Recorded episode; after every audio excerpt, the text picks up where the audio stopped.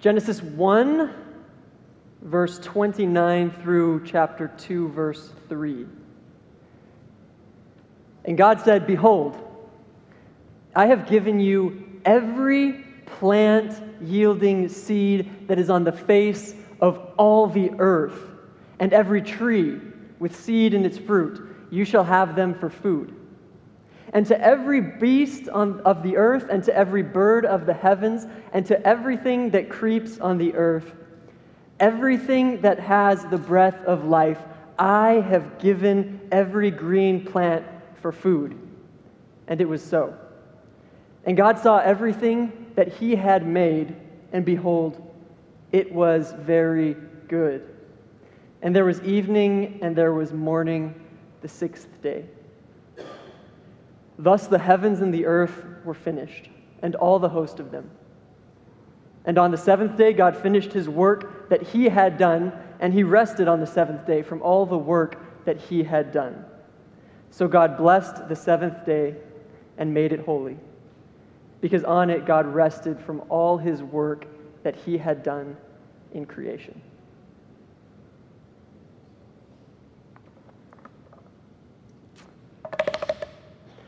I'm not going to fall over today.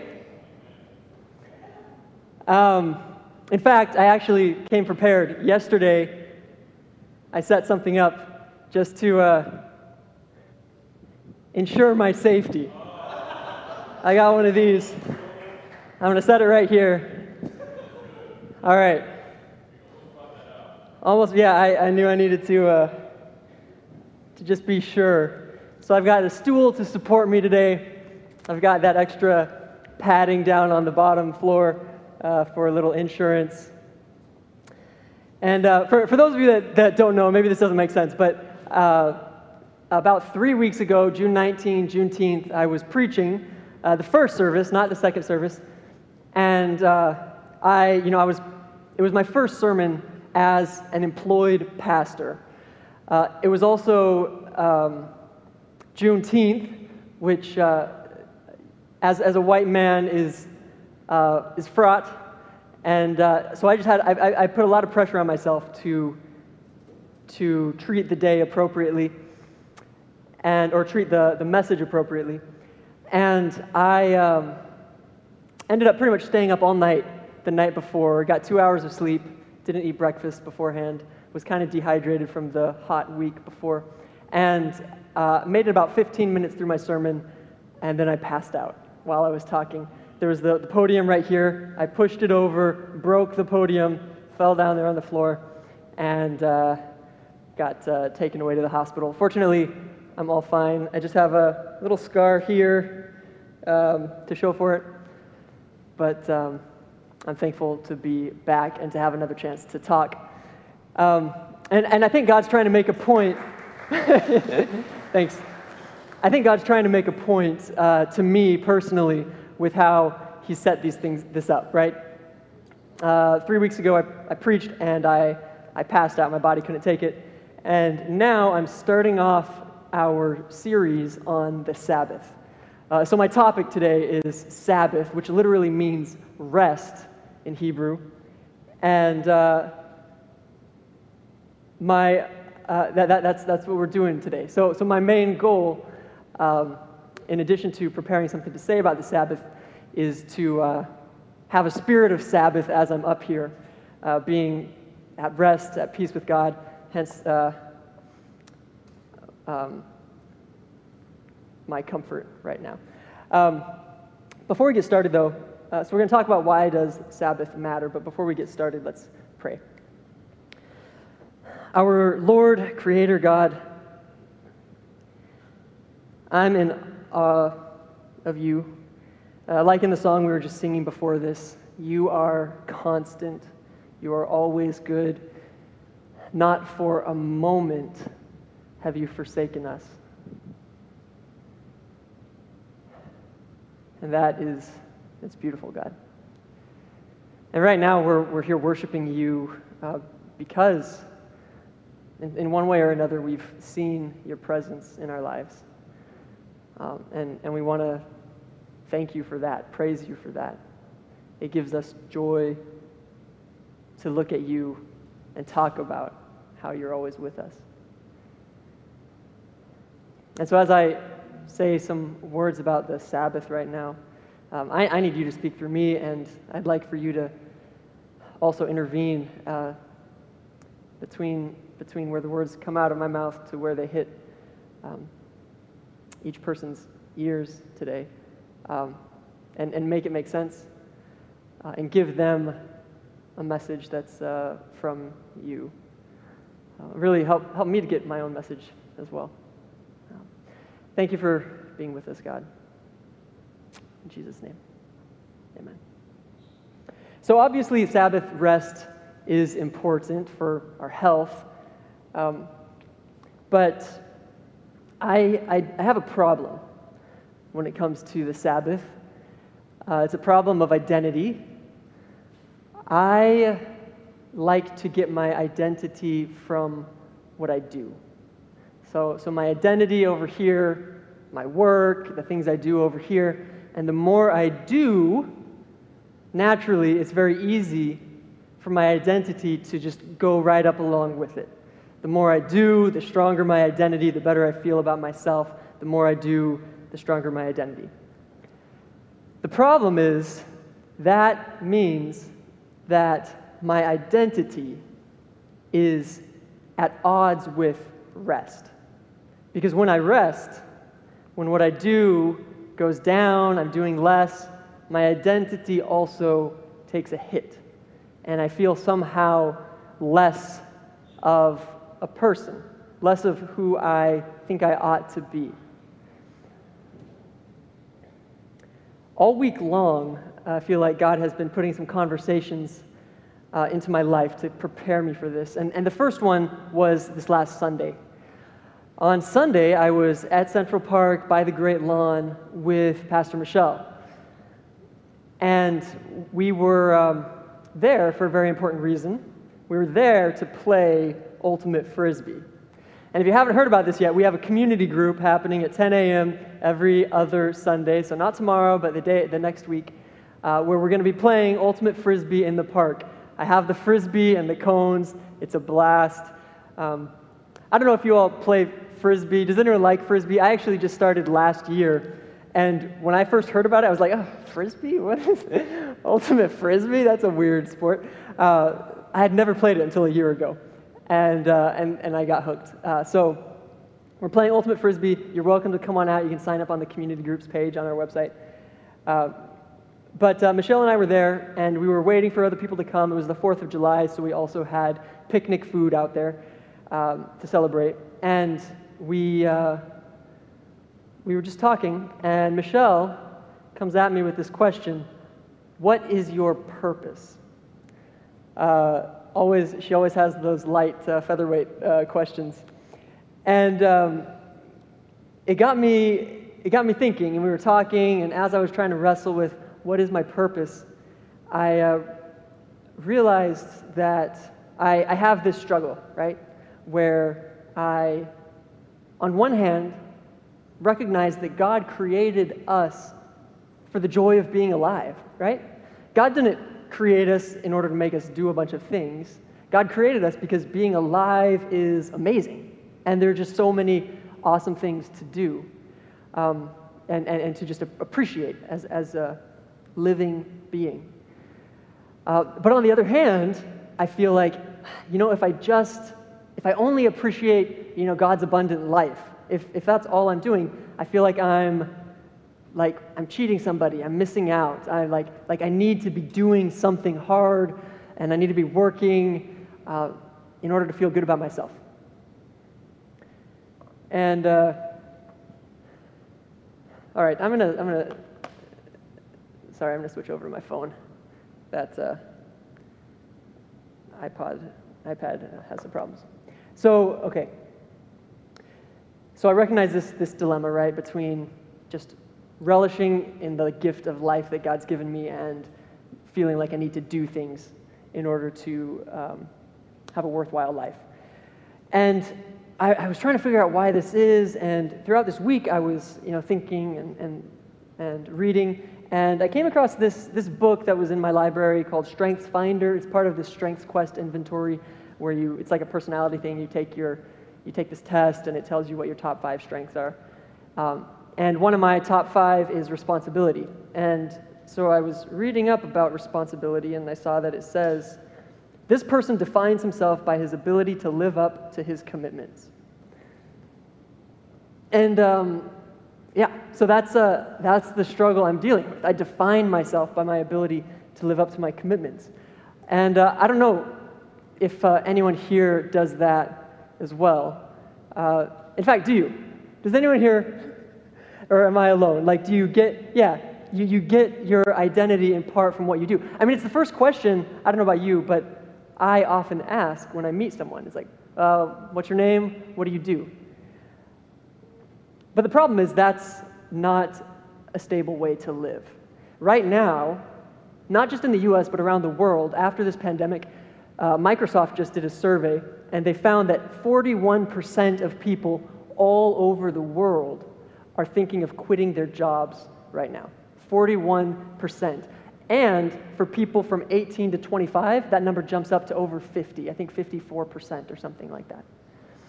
So I just want to, that, that means that either you or the person next to you is thinking of quitting their job probably. So I just want you to look at the person next to you and say, Are you going to quit? Are you going to quit? and the answer might be yes. And the problem is, if we're quitting and our identity is somehow wrapped up in what we do, then that's creating a crisis of identity, right? Uh, there's another great book here. It's called The Sabbath by Abraham Joshua Heschel. Uh, just beautiful. Yeah. Oh, yeah. Someone. Yeah. Someone's read it.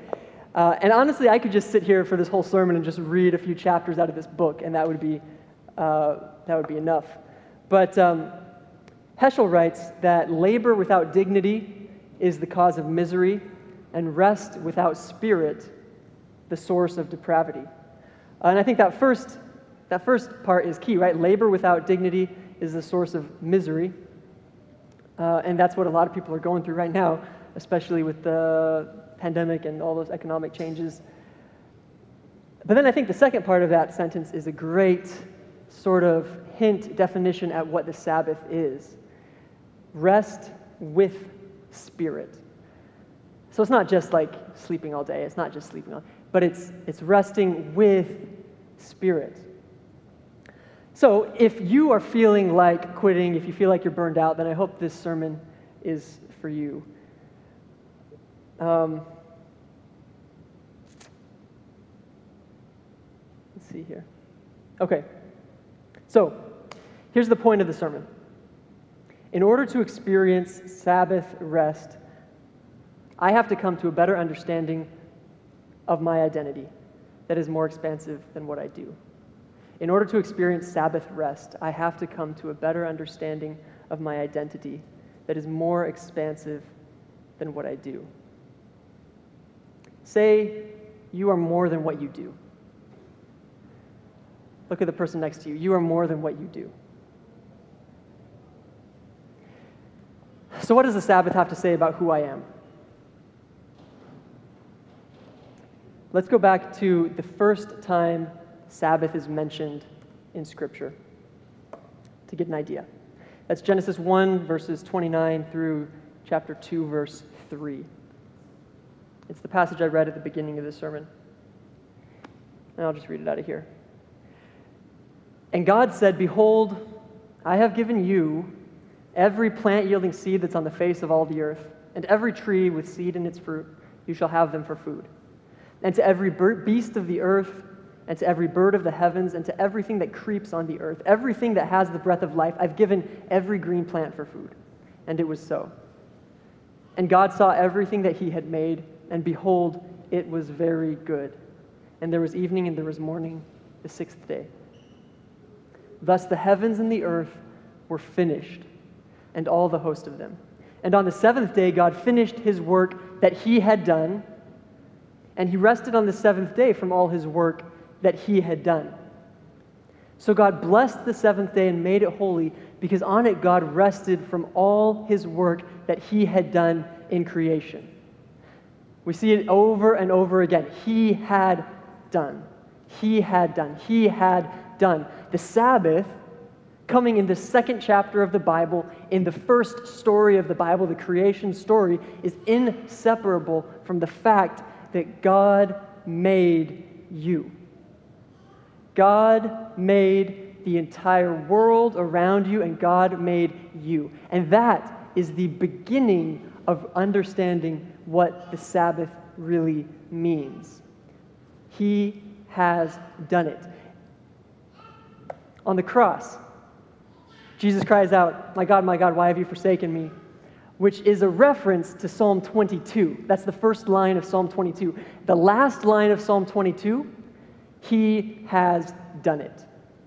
Like what Jesus also said on the cross, it is finished. So, first, I am made by God. Second, I am very good. At the end of every day of creation, God is like, This is good, this is good, this is good. And then he gets to people and he's like, This is very good. And so, the point I want to tell you right now, I don't know what you're going through, how you feel about yourself, you cannot be God's. You cannot be a creation of God and not be very good. So, you, regardless of what shame you're dealing with, what pain in your life, the mistakes you've made, you are very good. And that's not some objective measure that you can mess up. That's God's opinion of you. God looks at you and God's like, oh, I made that person. I made you, Alex, and you are very good. You're very good. Uh, third, I am dependent upon God. When God made creation, one of the first things God said was like, all right, you people, I've given you the plants, the nuts, the fruit, all of that is for your food. God provides for us. We are dependent upon God. And that's for our physical needs, for security, for you know, an income, for career. But it's also for these like long-term, eternal needs, right? The Sabbath is the antidote to legalism because the Sabbath says you depend on God. You do not save yourself. He has done it.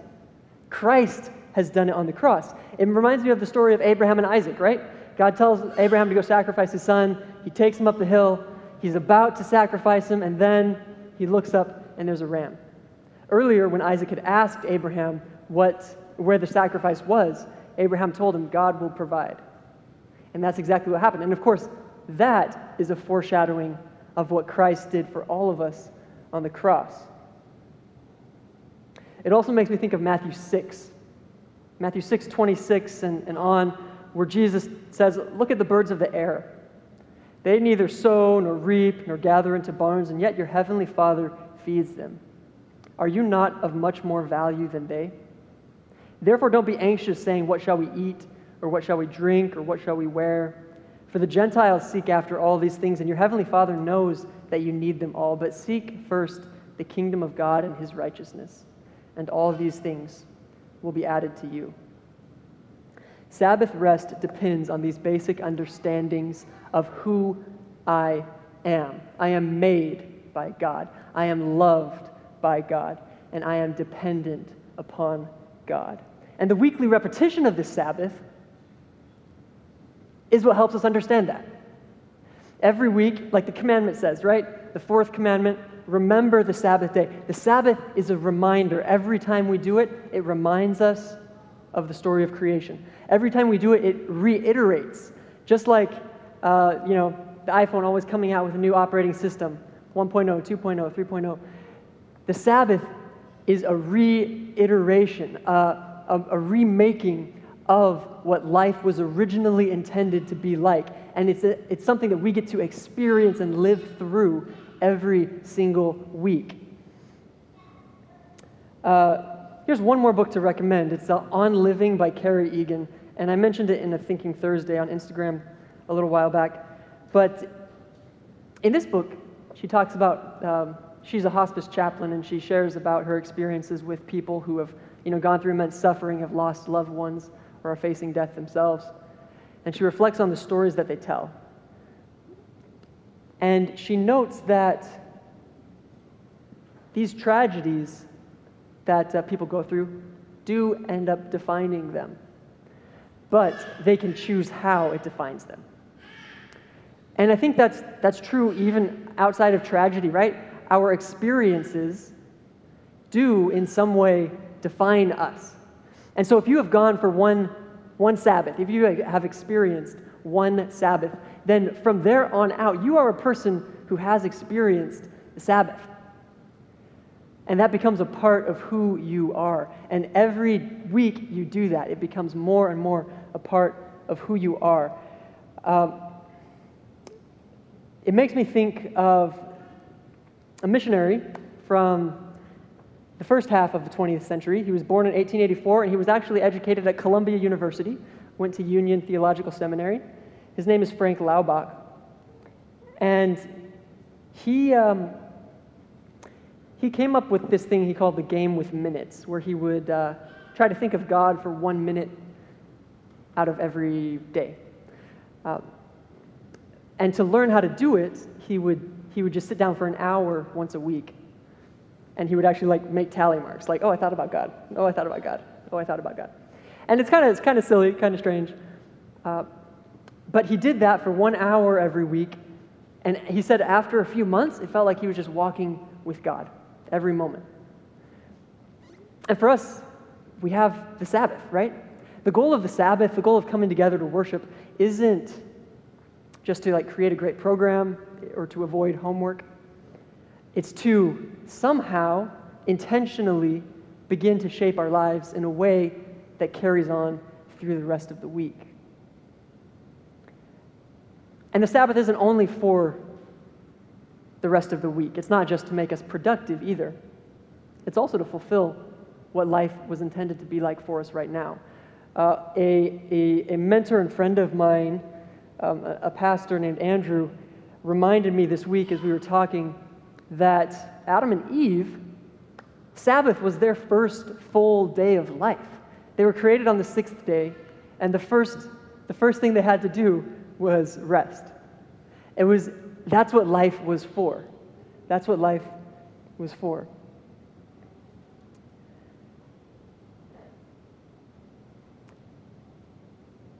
I'm doing okay, not falling over. So, what does the Sabbath tell you about who you are? You're made by God. God thinks the world of you. I don't know if you've ever been in a situation where the person you love more than anything else loves you back, or the person you have a crush on has a crush on you back. But it's the greatest feeling, right? Uh, I remember one of, one of my first crushes uh, learning that, that she also liked me was, it just blew me away. Like I didn't feel like I deserved it. And if you take that from like, from like this uh, human-human relationships. And you think about God, God, the creator, the, the, the author of every beautiful thing you've ever seen, the person who's always with you, never failing,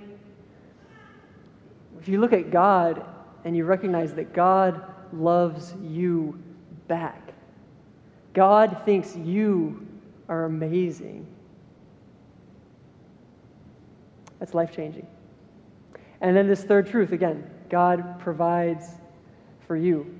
Uh, going back to relationships, I was talking with a good friend of mine, Jason, this week, and he was talking about uh, his experience uh, meeting and dating and, and marrying his wife.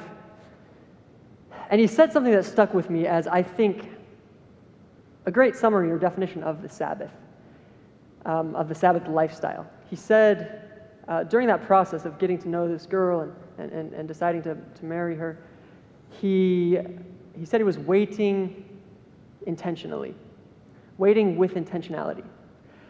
He was committed not to forcing it, to to taking control of the relationship. But he put it in God's hands. And he was like, All right, God, if you want this to happen, then keep bringing on the opportunities, right, for me to get to know her better. And then when they came, he would act on them. He wouldn't just sit there. But all along, it was in God's hands. So, why does the Sabbath matter? It matters for health, but it also matters because the Sabbath is the one word summary of what it means to be a Christian. That waiting intentionally, Sabbath is a lifestyle. Walking moment by moment, knowing you were made by God, knowing God thinks highly of you, and knowing that God provides everything you need. That is what it means to be Christian. In my own experience, I have seen this happen with my career. I haven't been so good about it with relationships. I like to, to try to take control of those, and, and, and that, uh, you know, hasn't, hasn't worked out yet. But with my career, I've seen it uh, over and over again. By leaving things in God's hands, um, I've come across opportunities better than I ever could have imagined. Like, I, I didn't feel like I deserved to uh, get this position. And in fact, I wasn't even really planning for it or shooting for it. I uh, didn't know it existed until, until like, I applied. But it was the everything that, that led up to it that, that made it work out, that made it a good fit. And that's one of the things I'm most excited about with this Advent Collegiate Center. Um, uh, just Advent Collegiate. uh, we're, we're finalizing the name on that. But um, what I'm really here to do, and if any of you are college students or no college students, then, then I want to connect with you. But what I'm here in New York City to do is to, and what Alex is here to do as well,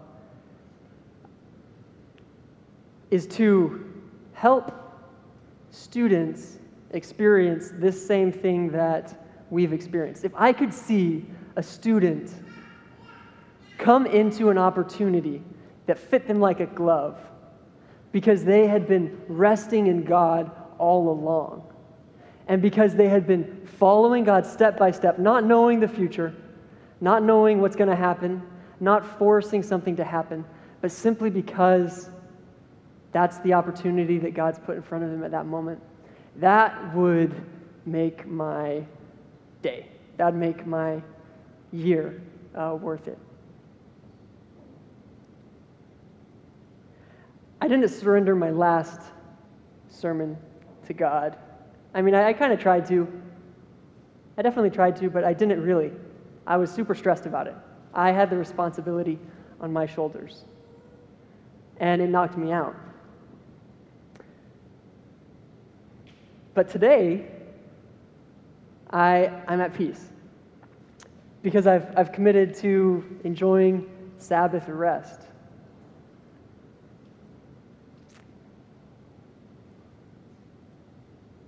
So, why would I want to make the Sabbath part of my identity is because the Sabbath is not just something that I want to be in my life one day a week. The Sabbath isn't just something that uh, I feel like I'm supposed to do. The Sabbath is what I think is the ideal vision for life. It's what life is supposed to be like. It's the only way to take seriously Jesus' instruction not to worry. And I know that if I'm able to grasp the Sabbath, then the Sabbath becomes my stool, my support, giving me access to God. And I don't need this anymore. Psalm 127 says, Unless the Lord builds the house, those who build it labor in vain. Unless the Lord watches over the city, the watchman stays awake in vain. It's in vain that you rise up early and go late to rest, eating the bread of anxious toil, for he gives to his beloved sleep. So, what do you aspire to do? Do you want every day to live in this rest in God? Moment by moment, walking in God's love. Living as though everything is in His hands, knowing God made you. God thinks the world of you, and God provides for you. You might be like me, and that might be incredibly difficult. You might have this strength of being a responsible person, and you might put everything on your shoulders and gain your identity from that. And if that's you, then right now I just want to say a blessing for you. And we will close. Lord, I'm putting this person before you right now. I don't know who it is, but there's someone here, probably a lot of people here, with burdens on their shoulders feeling like they have to get something done. And if they don't get something done, they are in trouble. Their life is in trouble. Their identity is somehow fractured, shaken, disturbed. But God, right now, I'm putting them in your hands, and I'm asking you to surround them with the sense of being in your love, as though they were in an ocean, just surrounded by your love everywhere they look, everywhere they go, knowing that you made them, you love them, and you provide for them. Please, Lord, cover them right now. May this week be a week of unprecedented peace for them, and may they come back next Sabbath ready to rejoice over what you have made possible in their lives. Amen.